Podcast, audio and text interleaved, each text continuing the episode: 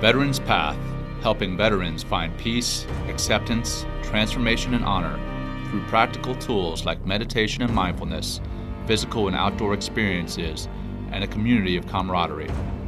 I'm John McCaskill, a Navy SEAL commander turned mindfulness teacher. Here on the Veterans Path podcast, I interview veterans, athletes, corporate leaders, and many others who found peace through the practices of meditation and mindfulness breaking down the stigma of pursuing mental health and making it a priority, improving and saving lives.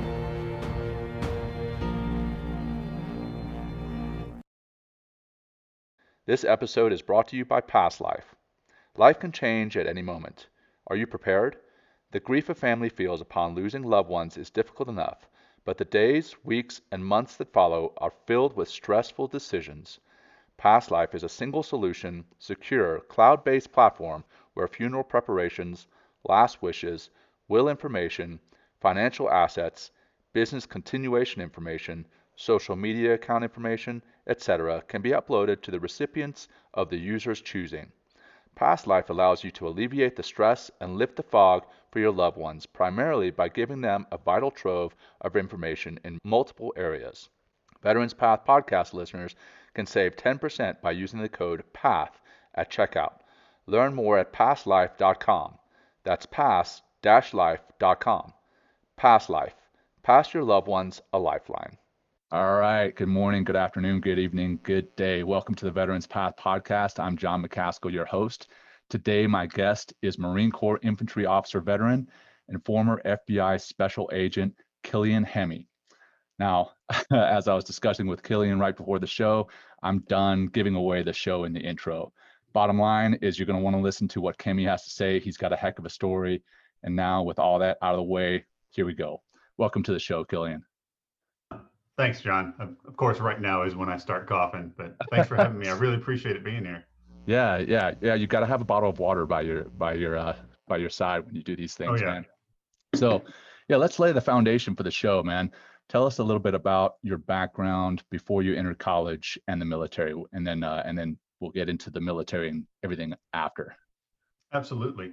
Um, you know, raised a, a kid um, in the Midwest for the most part. Um, we moved back and forth to Australia when I was younger. Um, my parents have a pretty interesting story. My my old man was a surgeon in the Navy in Vietnam. Uh, my mom was uh, country bumpkin from the middle of the outback in Australia. And uh, she went over to work with USAID as a social worker.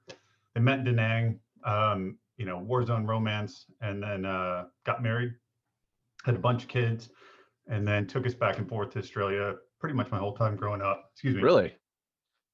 Yeah, it was uh, it was great. lived there for a couple of years, and then we went uh, at least once every year um, to go and visit with her family. Um, up until I was about 14 was the last time I was there. Wow. Um, but you know, kind of a standard, you know, standard thing. I, I was the the last kid, um, so I was kind of the forgotten kid. Uh, you said four. a bunch of kids. Okay, so four. Yeah, yeah. So it, at that point, um, my parents were just glad that I only had a couple of run-ins with the law, and um, you know, never never really did any hard times. So they were pretty happy about that um, you know, their push was for, uh, I, don't know if it was necessarily their push or my push, but it was for independence. So, um, you know, I went to uh, uh, a normal high school for the first three years, and then I got kind of sick of of like the quotidian, just doing the same thing over and over again. So I pushed to go to uh, a school overseas. Ended up going to uh, an American school in Switzerland, um, for my senior year of wow. high school, which was really, really interesting because it, it kind of, you know, being a kid from uh, the sort of halfway in between city and country of, of Milwaukee, outside of Milwaukee, um, it was interesting to see what the world looked like outside of there. E- even though my worldview had been sort of opened and, and my optic was uh, a little bit wider um, from my upbringing, you know, you still get the kind of stuck in in your ways with how you're raised. Um, so going over there was great. I mean, there were tons of sort of expat kids whose parents lived in Saudi, other kids from you know all around. You know, we had um, somebody who I think was like royalty or related to the president uh, of Kazakhstan. Who knows? But uh, all I know is she had a servant that worked with her. Anyhow, it was a really interesting uh, environment. So that was um, going into college. Going into college, I was slightly directionless. Um, didn't really know what I wanted to do, but there was something in my head that said I wanted to go into the military. Um, despite my parents uh, and how they met, there was never any pressure on us or never any really talk at all about um, war or the military or you know my dad didn't sit back and drink beers and talk about the good old times in the navy or anything like that show us his you know sailor jerry tattoos on his arm. Um, so there's none of that. Uh, my older sister or one of my older sisters ended up going to uh, west point. Oh wow. And i go and visit her there.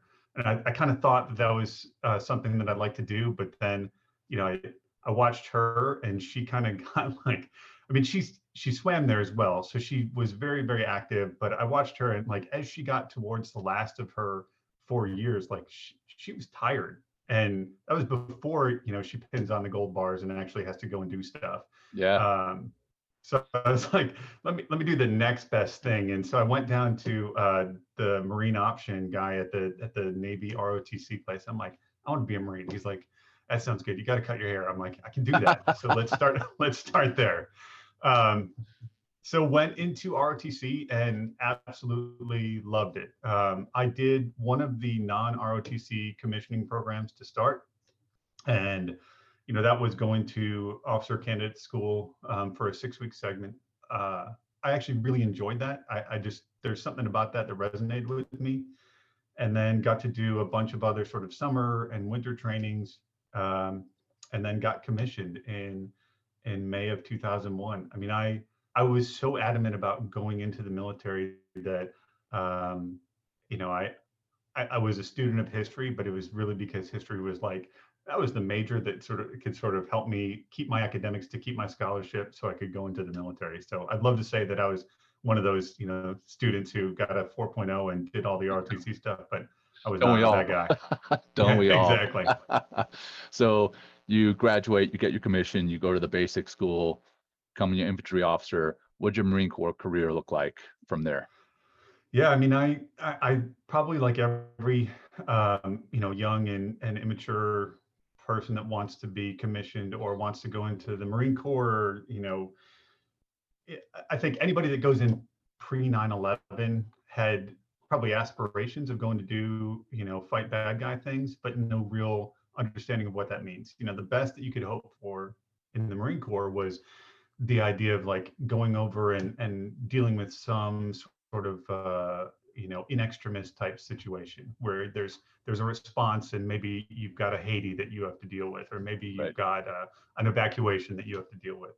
Uh, but I remember sitting in a class um, on 9/11 and here comes you know one of the instructors in and says hey look there's been an attack in new york and then everybody you know the as you very well remember the the couple of days that ensue of so many questions and what comes next yeah. there's one certainty and that certainty was that we were going to go and do something about that. Um, the do something was not very clearly defined, um, but I knew that I'd known that I wanted to be an infantry officer, so I put in for that.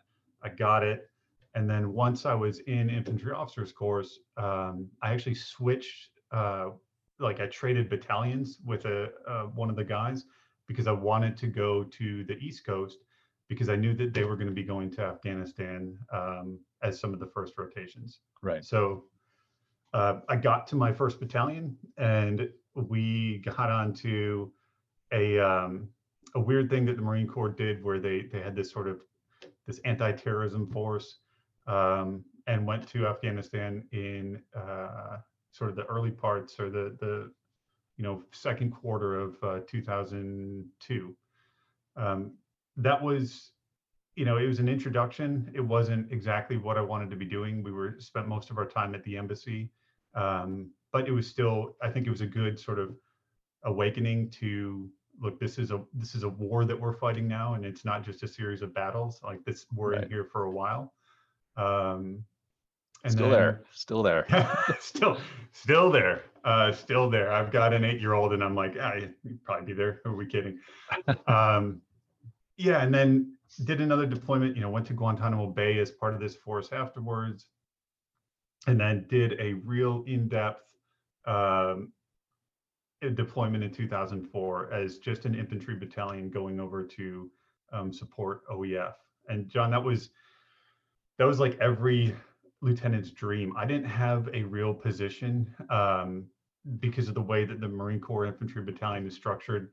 You know, that war becomes a very decentralized thing. You've got smaller elements spread out. You don't have, you're not a company of Marines or a battalion of Marines fighting against a conventional force. So my battalion commander at the time was like, hey, you're going to go and you're going to find missions for us. And, you know, we have this geographic area. You're going to go to all these FOBs uh, and all these, you know, these outposts, and you're going to tell them that you can bring however many Marines they need uh, to do their mission. So I got to travel all over Afghanistan, engage with some incredible people, do some things that were way far outside of my sort of, you know, position description, and um, and yeah, and that and that then sort of shaped what I wanted to do next, um, because I was at that point in a junior officer's career where you have to make a decision of like where am i going to go next and it's probably Right. going to be some sort of you know shore duty b billet type thing um,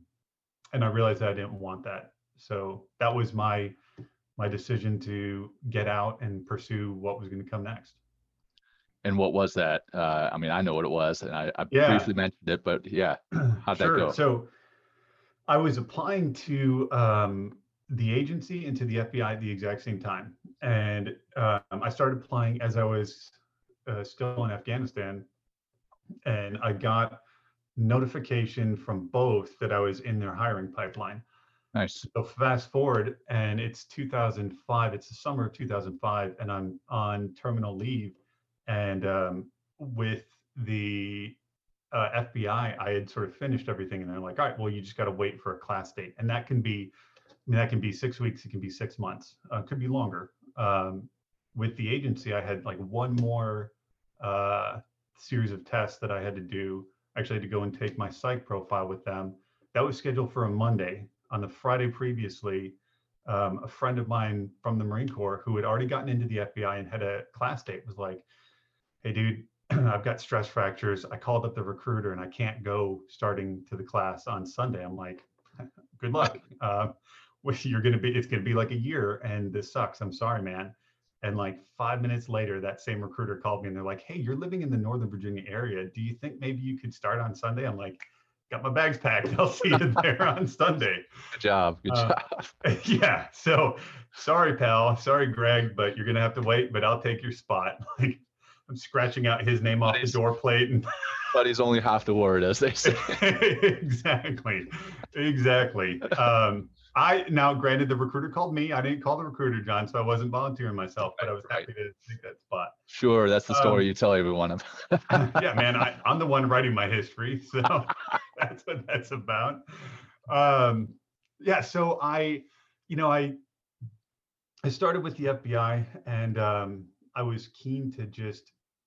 There was something inside of me still, you know, I was still, I think, shaking off, um, coming off of a really amazing deployment, um, a lot of autonomy, and a lot of feeling like I was very much involved in um, very significant action that was, in my mind, dealing a blow to the enemy. That was, I, I was actually shaping what was happening in eastern and northeastern Afghanistan.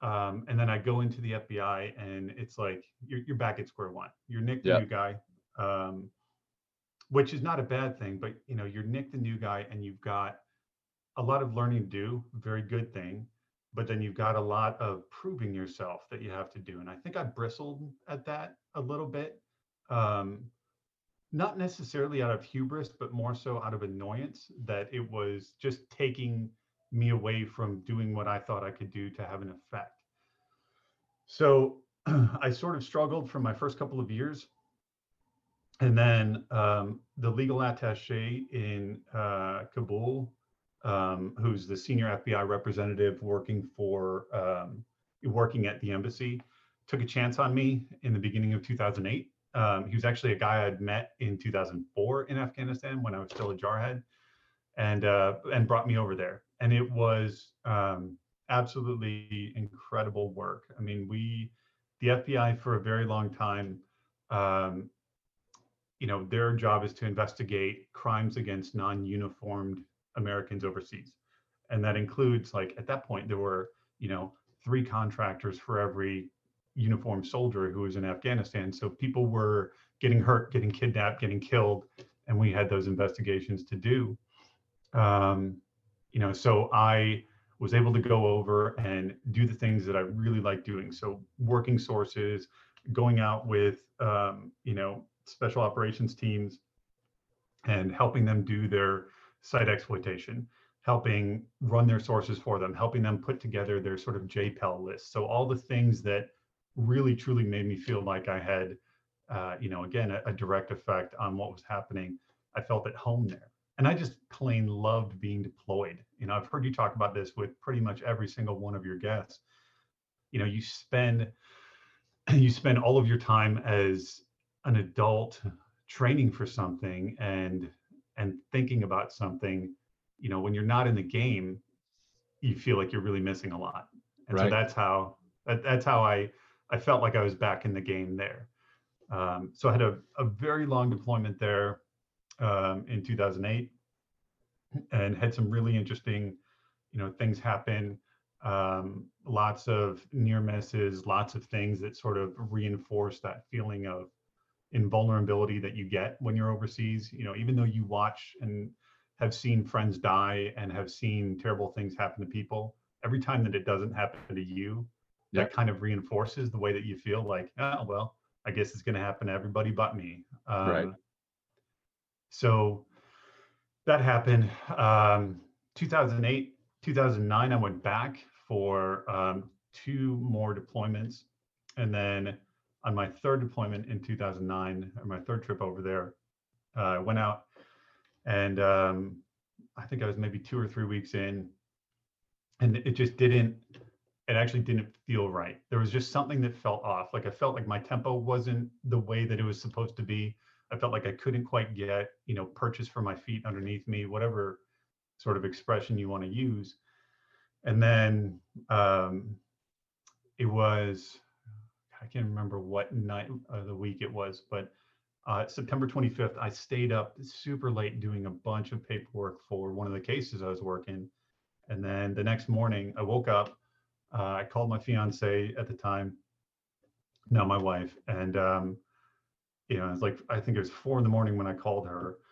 So it was lunchtime for her, and then I went for a run, and there were a bunch of Australian um, SAS guys who were there, and you know, like they, I think they were there protecting the Australian ambassador. They were all former, current guys, um, really good guys. Had known them for a couple of years on and off, and went out for a run. And these guys were all just superhuman, you know, like could bench press a Volkswagen and run a five minute mile and ran the first uh, like loop around the embassy with them, which is about a mile and some change and um, turned the corner or, you know, got to the, the sort of start point. I'm like, guys, I don't feel so great. So I'm just going to slow down. I'll catch you on the next loop. And so they turned the corner and uh, I took two paces and dropped dead. Um, Literally. Face, yeah, face face down on the ground. And to throw some context to it, I uh, won the genetic lottery um, with uh, this completely obscure genetic mutation in my heart that makes it so that in my right ventricle, uh, pointing like, you know, hey, look, my right ventricle, um, you know, in my right ventricle, there's a spot that's kind of like the Bermuda Triangle. So when your heart's, you know, beating and all these electrical impulses are moving through there, this was a spot that that day all the electrical impulses went to, and they just stopped. Um, so my heart, it's not even like my heart just kind of went into a heart attack mode. It basically just stopped right there, and there was tiny little bits of electro electrical activity. So. Now, did you know that you had this condition prior no. Was this, was this your introduction to that? this, this was my introduction to it. So I had had I this is a funny thing, and this is why I sometimes don't love military medicine or government medicine. On every single one of my EKGs, from when I was uh, you know 19 years old and went to MEPS for the first time, to every single EKG that I ever got while I was in government service, there was always an anomaly. Like you know your your your EKG is uh, OPQRST, right? That's the the markers on it, uh, the little waves that are on it and my T wave was always inverted. But apparently, if you're fit, um, like T wave inversion, my you know my guess is you would probably have some form of T wave inversion. Yeah, take, I get the like the sinus bradycardia and and yep. uh, the T wave inversion on mine as well. Yep, and that that is that's like the gold standard indicative thing of just being a fit human being, um, having a good high uh, aerobic threshold. Right. But for me and for this you know genetic lottery is um, it's also like the gold standard sign for this thing. Um, but i never noticed it. Uh, right. I had a you know a couple of times where like you know running with a vest on or doing something like that like i'd get lightheaded. I'm like wow i really left it all on the track today. So and that's kind of it. Yeah. um, this was my this is my wake up call. Um, so the first guy who spots me when i went down yeah, uh, lucky you're running with a group at least. I mean, not, I, not look, running. I say this, own. John. Like if I would have been running on the mall in DC, which I've done, you know, hundreds of times, there's a good chance I'd still be there now, like 11 years later. like no, literally nobody would have gotten to me. Yeah. Um, so the first guy who spots me was one of the Afghan guards. Um, you know, and he calls over a guy uh, named Alex Betts, who was a former 18 Delta um, Special Forces medic. And so that guy comes over and he starts working on me right away. He's like, "Wow, dude has no pulse. Like, let's start stomping on his chest." And then the uh, the Australian SAS guys come by, and so they all grab me and they start dragging me up to the medical room. Um, one of the guys swings by the gym, grabs the AED off the wall, and nice. the batteries are dead. Um, so that's so that's that's not the best thing apparently. Uh, and then they run and get a friend of mine who um, was an operator on the hostage rescue team uh, for the FBI, but he was also an EMT intermediate. So I lucked out in that I had five people around me who were all trained in, you know, critical trauma care and who all knew about like basic cardiac life support.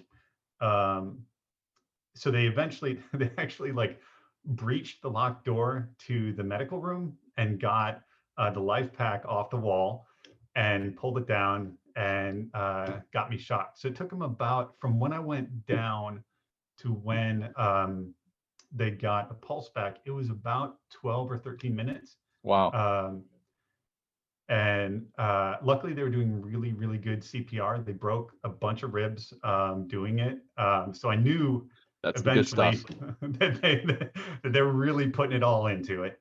Um, yeah. So they they worked on me you know they did everything they could um, they had to breathe for me for about an hour and i started breathing again after about yeah 50 some odd minutes. Uh, they basically commandeered a vehicle drove me down to one of the uh, like at the kabul airport drove me down and uh, and you know i got set up at a french hospital. Um, about five days are fuzzy you know a day or so beforehand and everything i just told you is a recollection of like snippets, you know, like somebody mm-hmm. tore out every third page of a book. Um, and then everything else is is what these guys had told me. You know, a couple of funny things with it. I remember um, they had put in a nasogastric tube, so that's for those who aren't familiar. It's uh, it's a tube that's about eh, three feet long um, of thin, pliable plastic that goes in your nose and into your stomach. Um, so when I woke up, that's what was happening is they were pulling the nasogastric tube out, which was like, to me, it was like the worst kids clown show I've ever seen. I had some doctor standing over me, pulling out three feet of tubing from my nose. Um, and then I, you know, I lost track of a couple of days. I had a pretty good uh, in-country beard at that point. Somebody brought me a clippers and let me shave my beard, and uh, and then I woke up and I'm like, oh, that doesn't feel right. Like, guys, how many months have I been out? They're like, no, dude, it's been like three days. Um, and it was a French hospital, and nobody knew that I had uh, lived in Switzerland or that I spoke French. And so when I woke up, I started, you know, conversing with the nurses and the doctors in French, and they thought Nice. I had like some phenomenon moment, like, you know, dudes were asking me if I could play the piano now or if there was something else to it. So yeah, so that's uh, that was the cardiac arrest, and then um, I got medevaced uh, through the UK back to the United States. Um, and that's when uh, they put in what's called an ICD. So it's um, it sits like underneath my pec. It is a device that's um, you know about sort of yay big, and uh, it's got a lead that goes into my heart, and it does nothing um, unless it needs to, and then Mhm. it works like uh, it works like an AED. So it shocks you sort of internally. So that was all they did. Uh, went to Johns Hopkins and uh, they put that ICD in. And then, um, you know, it took a year or so. So the, a year sort of elapsed. So this is October of 2009. Um, a year goes by and they hadn't fixed the problem. So that same sort of focal spot in my heart that was causing problems was now a thing was alive and well. It was a kraken that was eating up every bit of electricity it could find and I hadn't made the switch yet of like, oh my gosh, there's actually something wrong with me that I need to address. So I'd go out and you know go for a run, and then this thing would shock me. Um, it literally one time I went out for a run on the mall, and I was uh, catching my breath right in front of the White House, and it shocked me. I'm like, oh god, this sucks. Like this, this sucks. And so then I get to do the the the like in my mind it was like the forlorn walk of shame back to the office and like I don't feel so good. I'm gonna go home today um, you know, and just At this time, things. I'm, I'm sorry. At this time, are, Yeah. you're still with the FBI. correct, still an agent, and um, and that, that that's actually you know a little bit of corollary to the story. You know, this happens, and um, the FBI is like, well, how did this happen? I'm like, your guess is as good as mine. Yeah. I spent um, about three, now four years fighting with the FBI to have them say that I, you know, they kept saying you're not fit for duty, like time to find a desk and to ride a desk. Um, and John, you froze up there. Are you still around? I'm still here. I'm still here. Yep. Still here. There you are. I see Yeah. you. All right, Sorry. we're good. That's, That's some of the that's some of the great benefit of going live. The, the people get to see get to see all the mishaps. At least you did. I mean, normally I freeze and you know, like that kind of a No. face. So yours was it was good, John. Um, yeah, so I was still an FBI agent. Still hadn't fixed the problem. So I was still having issues. And in that year, the FBI is like, dude, you can't. You're you're not good. And and genuinely, I was like, yeah, you're probably right. I'm not good. But so now my issue was trying to to get good and to try and fix what the problem was. So I um, went back to Johns Hopkins, and this amazing physician comes in and he's like, "Hey, I've looked at all your charts, and I know how to fix it." I'm like, "Yeah, sounds good, doc. Get, just do it." Do it. Guy goes in, does a surgery, fixes it. That was 2010, October of 2010, and you know, touch wood, it's now been what 10 years and two months, and I have not had a single issue since then. Nice. So that's been great. But then, as all good government services uh, go, they wouldn't let that one go. So now I start the battle of, hey, I'm fit for duty. I've got Johns Hopkins who have put me through the entire physical fitness test. You know, I can demonstrate that I can run a couple of miles. I can demonstrate that I can literally, like, I had to go through uh, and talk to the body armor manufacturers and be like, and then the device manufacturers and say, all right, if I get shot in my plate, in my vest, the concussive force that's going to go into my chest, is that going to screw up my device? And I had to like get all that Wow. laid out and submit that to the FBI. And eventually they were like, oh, okay, you can kind of sort of go back to doing regular work.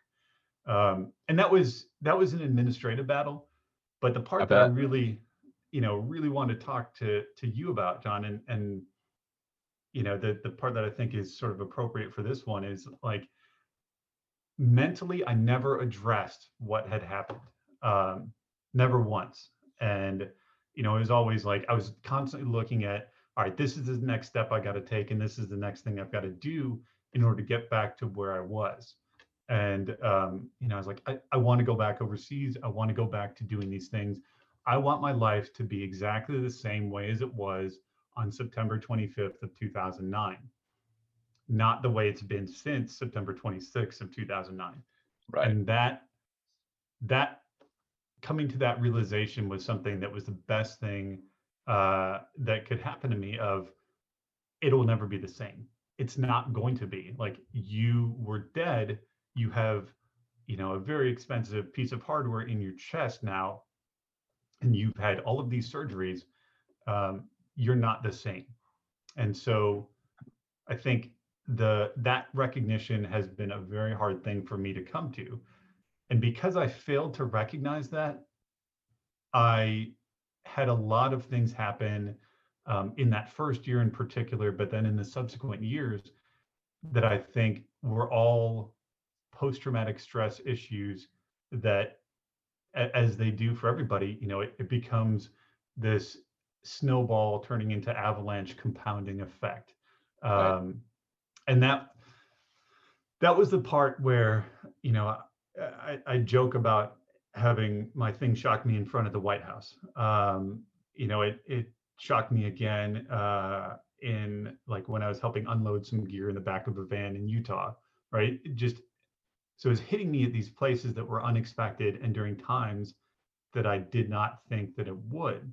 Yeah. And so what that did for me was that absolutely smashed to pieces that fortress of invulnerability that I had built up for that, you know, a decade prior of of going overseas and doing things or you know feeling like I was invincible because of my training it smashed that to pieces and once those walls came down once that that invulnerability had been torn apart that was where everything that I had sort of put to the back recesses of my mind started coming to me.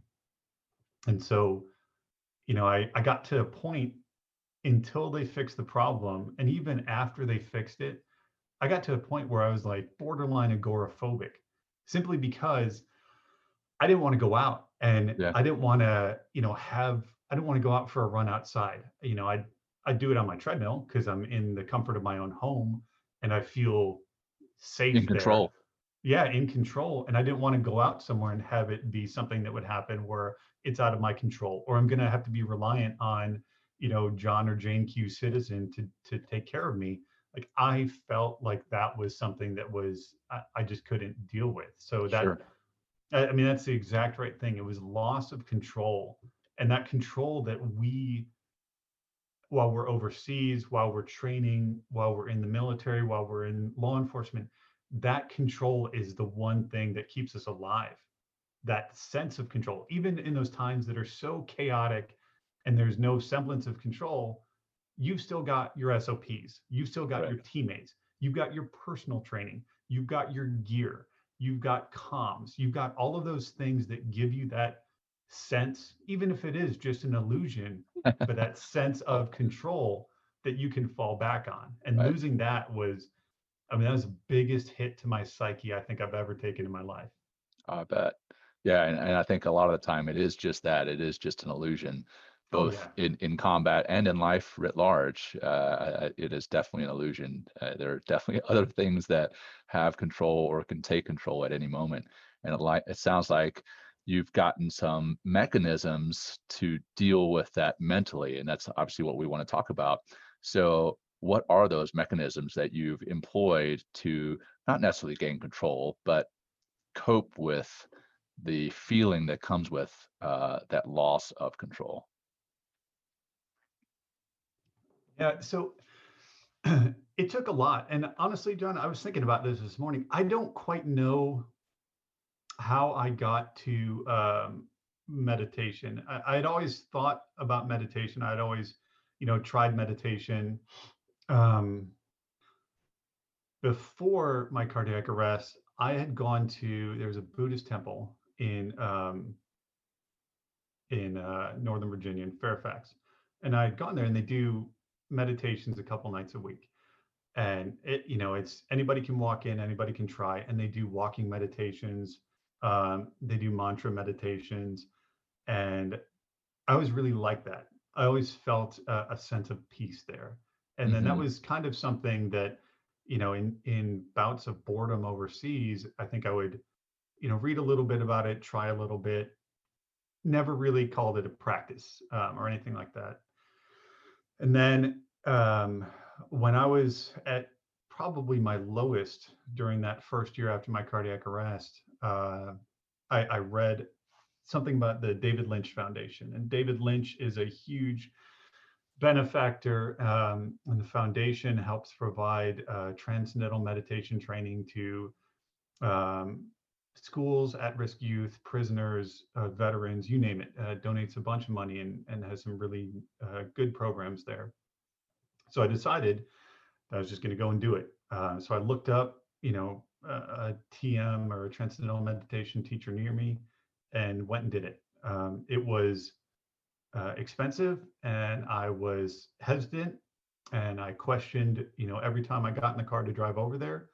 Um, but after, you know, after the first couple of days, and then when those first couple of days of meditating turned into the first couple of weeks, and then it really did become you know, from forced effort to habit to practice, when that happened for me, it helped me so incredibly much. Um, I, you know, I through my physicians and through the the sort of um, the the fears that I had about the outside world for a while, you know, I they had tried giving me, um, you know, they, they tried as they do pharmacology for me and it didn't work. I didn't like it. I didn't like feeling dull. Um, Right. I didn't didn't like any bit of that. And so once I realized that there was a way that I could turn inward and I could find a bit of peace. And you know, TM is is nothing more. I've heard it described as, you know, your brain is a monkey and that monkey wants to go everywhere. The mon- monkey's going to run around and it's going to find the shiniest thing that it can find and then it's going to move on to the next thing. And all I'm telling that monkey to do when I meditate is I'm just telling that monkey, hey, look, there's a pole. Climb up that pole, climb down that pole, climb up that pole, climb down that pole. Do that over and over again. And that gives everything else that the monkey could be messing with a chance to settle down. And I that's love that. exactly, yeah, I mean, that's exactly what that does for me. Um, and what it has continued to do for me, even as, you know, I've I've sort of come out of that dip in my life and I, I feel like I'm definitely on a, a, you know, sort of that upward trajectory again in my life. And I feel at peace with everything that I've got um, and everything that I'm doing. It still gives me a chance to turn down the outside noise and just take that moment, take those 20 minutes, you know, once or twice a day and just find that peace so that everything else attenuates better once I'm back in the world. Hundred percent. Yeah. The, the the I love that analogy with the the monkey and getting that monkey under control by just having it climb Yeah. up and down that pole. The the analogy that I always use is is uh, I don't practice TM, but I obviously practice meditation. But the uh, the analogy that I always use is just your mind is like a snow globe that has been shaken up, and it's like that all day until you give it a chance to settle, and you put that snow globe down. All those flakes kind of settle to the bottom, and then you can kind of see the image that's in the in the center of that snow globe, and that's the important piece. That's what you should be focusing on. That's what your mind and heart should be focusing on in life. So, but I'm I'm going to start using that monkey on the pole, pole Yeah. analogy. I like that. So now you you've got that as a practice. You also in in our pre-recordings and some of our chats before you talk about like surviving meal to meal and how you've learned that as a as a method in the military but now you're employing something similar now in life. Can you describe that and what you mean by that? Absolutely. I mean, that was something that, um, you know, Officer Candidate School, as I'm sure all of your schooling was, um, and you know, I've heard plenty of your your brethren talk about it at BUD/S. Like, you know, you can get to breakfast, like you'll get there eventually, and all you got to do is just finish whatever evolution you're doing right now to get to that next meal. Um, and then there's going to be a whole lot of suck in between breakfast and lunch, but you're going to get there eventually. Um, and so that has been something that I've always looked at, and I think, you know, I, I it didn't quite resonate with me until later on, but you can apply that logic of, hey, I I know that I have one thing that I am happy about or one thing that is a sure fixed point along the road. Whatever comes at me, I know I'm going to get to that point in the road. It might be a while before I get there, but that's what I'm going to. And in the smallest of examples, you know, that is your day, right? That's I'm going to wake up this morning and I slept terribly last night because I have a newborn, but I know that at some point, like I'm going to have breakfast with my family. And then after that, I'm going to go to work. Then I'm going to talk to John for a little bit. Then I'm going to have lunch and then I'm going to do more work. Then I'm going to deal with my kids. And then, what, you know, like you can deal with that in your day to day life. Right. Um, you can deal with that in the most troubling of times that you have, uh, you know, going through um, a rocky relationship, dealing with death, dealing with sickness. I mean, I've spent plenty of time in hospital beds wired up and bored out of my mind or worried out of my mind but you get to a point where talk to the nurse for the day and what tests am i having today and when are they scheduled for and i know right. that uh, all i've got to do is get to this next test and then we'll wait for the results and then that is going to lead to whatever comes next so that mindset of i'm not thinking about what's going to come 10 steps down the road i got to have that a little bit in my mind but right. I'm focused and I'm laser focused on what is that next logical step. And you hear this analogy played out in you know 12 step programs you hear this analogy played out and right. put one foot in front of the other i mean it, it's just breaking down a monumental problem into its smallest most solvable digestible parts right yeah and i love that you you hit the digestible part there at the end uh, because yes, we do employ that uh, going through SEAL training out of BUD/S, making it from one evolution to the next, making it from one meal to the next. And we always always say, well, how do you eat an elephant? You eat an elephant one bite at a time. If you look at that entire elephant, you're like, there's no way that I could get through that, right? And yeah, it's kind of a disgusting analogy, but but it's definitely uh, appropriate and it, it helps you to break things down. I mean, I I, I remember even as I was starting to look at transition out of the military. And I know many people take that transition or retirement, whatever it is, as a, a very overwhelming phase. And it is, if you look at it at, as an entire thing. But when you look at it as little pieces, you're like, hey, today I've got to go to the VA. Today I've got to go, uh, you know, fill out my DD 214 or whatever. You just break it down into small pieces. Eventually, you're going to get through that whole thing, and and you know, then you get to the other side.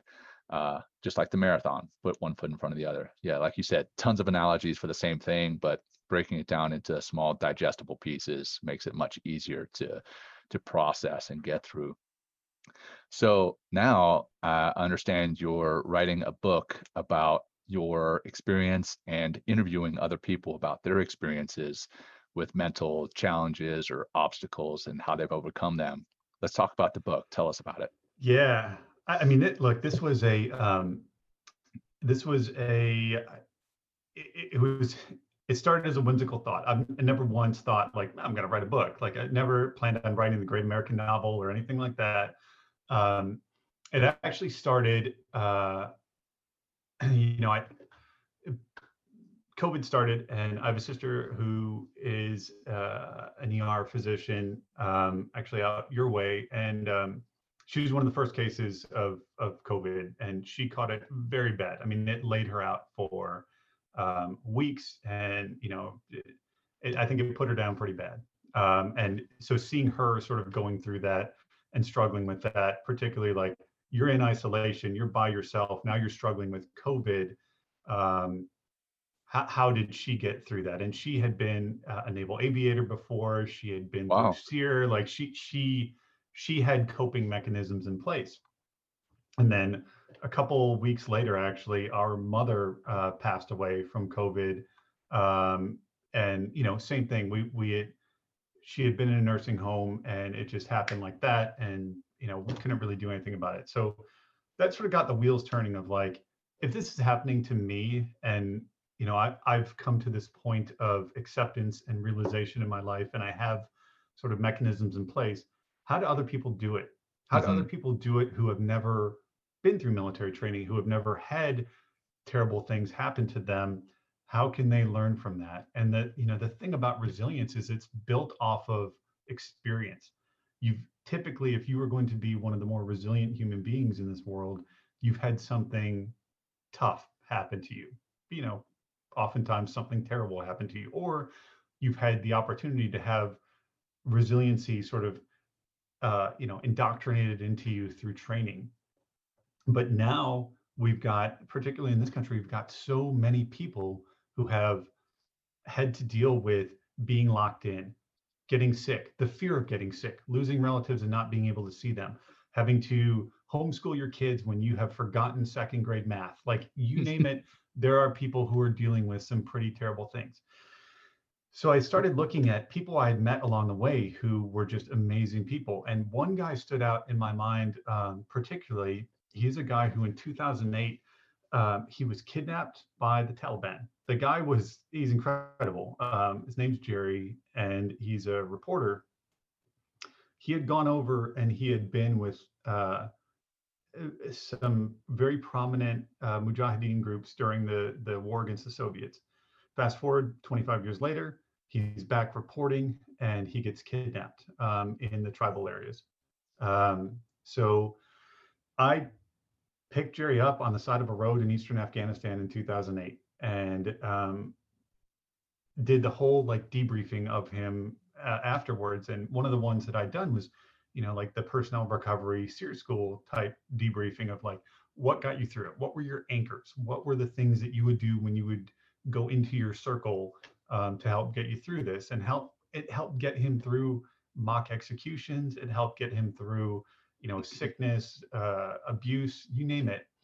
And although Jerry had been in the military for a hot second when he was younger, um, never gone to SERE school, never really had any training that would have helped him. Jerry did a lot of things sort of intuitively. You know, he reflected back on his upbringing. He looked at things that he had learned along the way to help formulate the way that he was going to deal with his captors, the way that he was going to deal with the people who had taken him hostage. And that was what got him through and then that was what helped get him through um, the afterward. You know what came after his uh, his captivity. Um, he wrote a fascinating book about it. Uh, it's called Captive by Jerry Van Dyk. But now, 12 years later, Jerry and I had a conversation about this, and it was it was really neat to hear his perspective on it. So Jerry and the the interview that we had kind of got my you know whet my appetite for there are tons of other people out there who have been through uh, incredible things. I just had a conversation with a guy named Omar Alshogre um, omar was 15 years old when the uh, you know the the arab spring was happening in syria um, he attended one protest and at the age of 15 he was rounded up by the secret police and chucked into this prison in syria in damascus uh, called Saidnaya which is like it's the torture factory. Um, held there for three years, three years, and uh, was tortured every single day.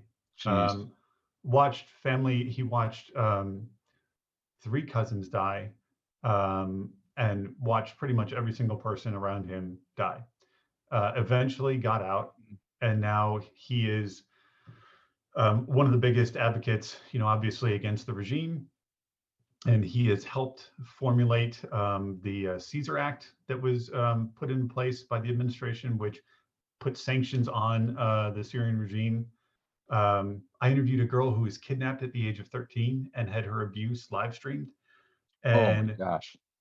Yeah, and then um, by the age of 15, she was testifying. She was uh, saved a couple of uh, like a week or so later. Um, by the age of 15, she was testifying before Congress, and now in 12 states she has laws passed for her that provide funding to countering human trafficking task forces. So, nice.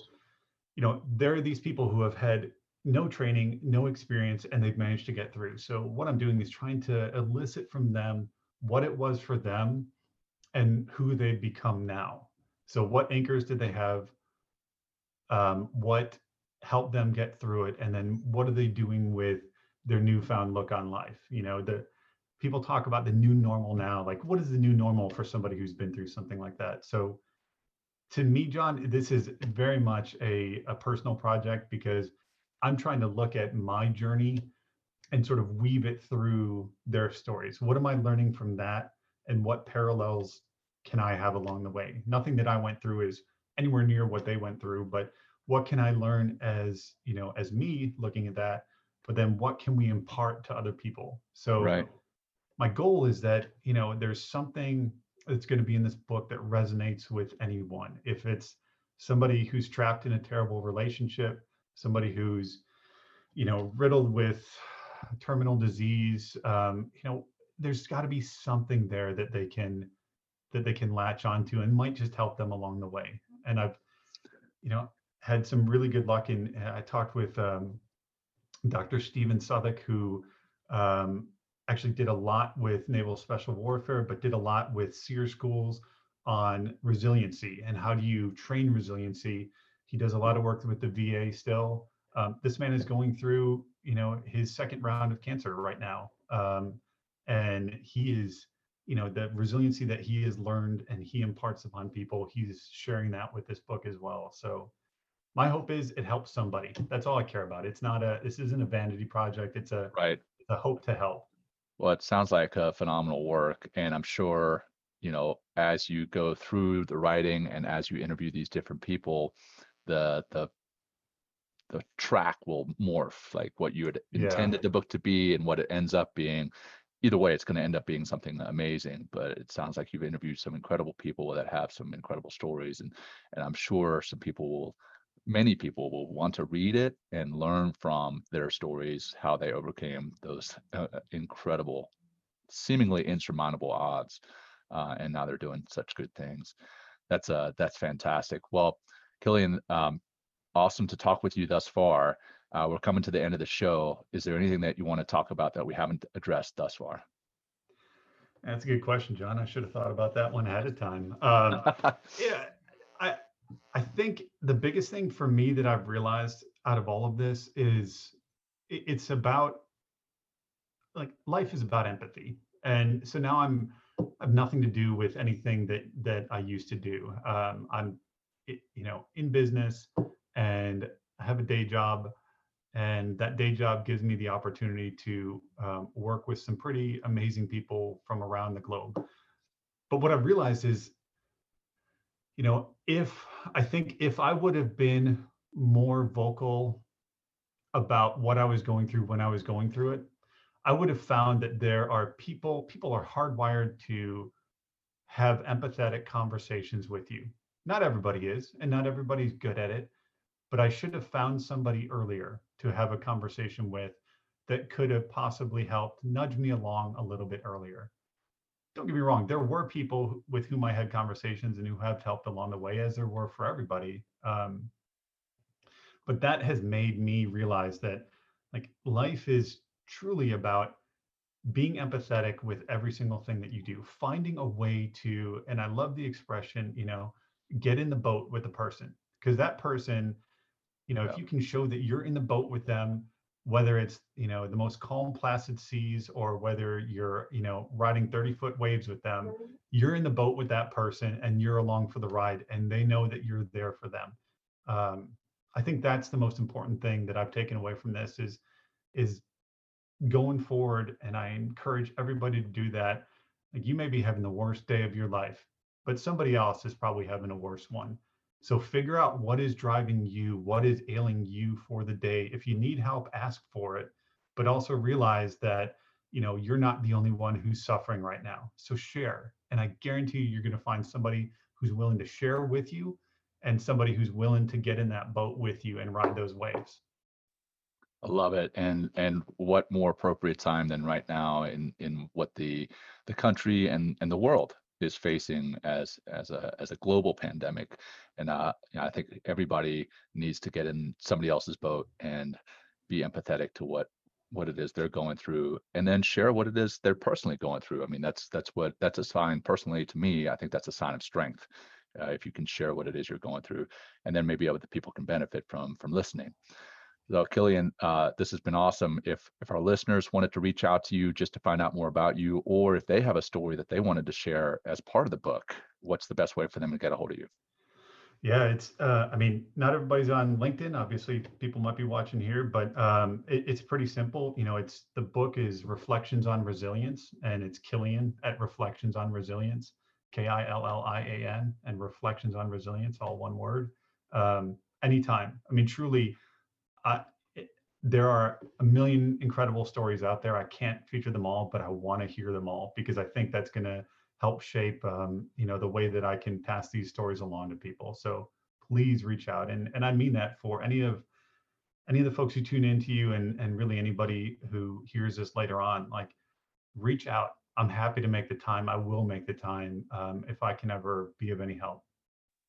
Awesome. Well, I'll make sure that those links are shared in the uh, in the podcast notes when this airs via podcast, but it is live here on LinkedIn right now and I'll make sure that these uh, links are in the comments on on LinkedIn later today. Uh, Killian, been awesome, man. Uh, you've got a heck of a story. Thank you so much for coming on the show and sharing it with us. And like your your goal with your book and interviewing people and sharing their stories.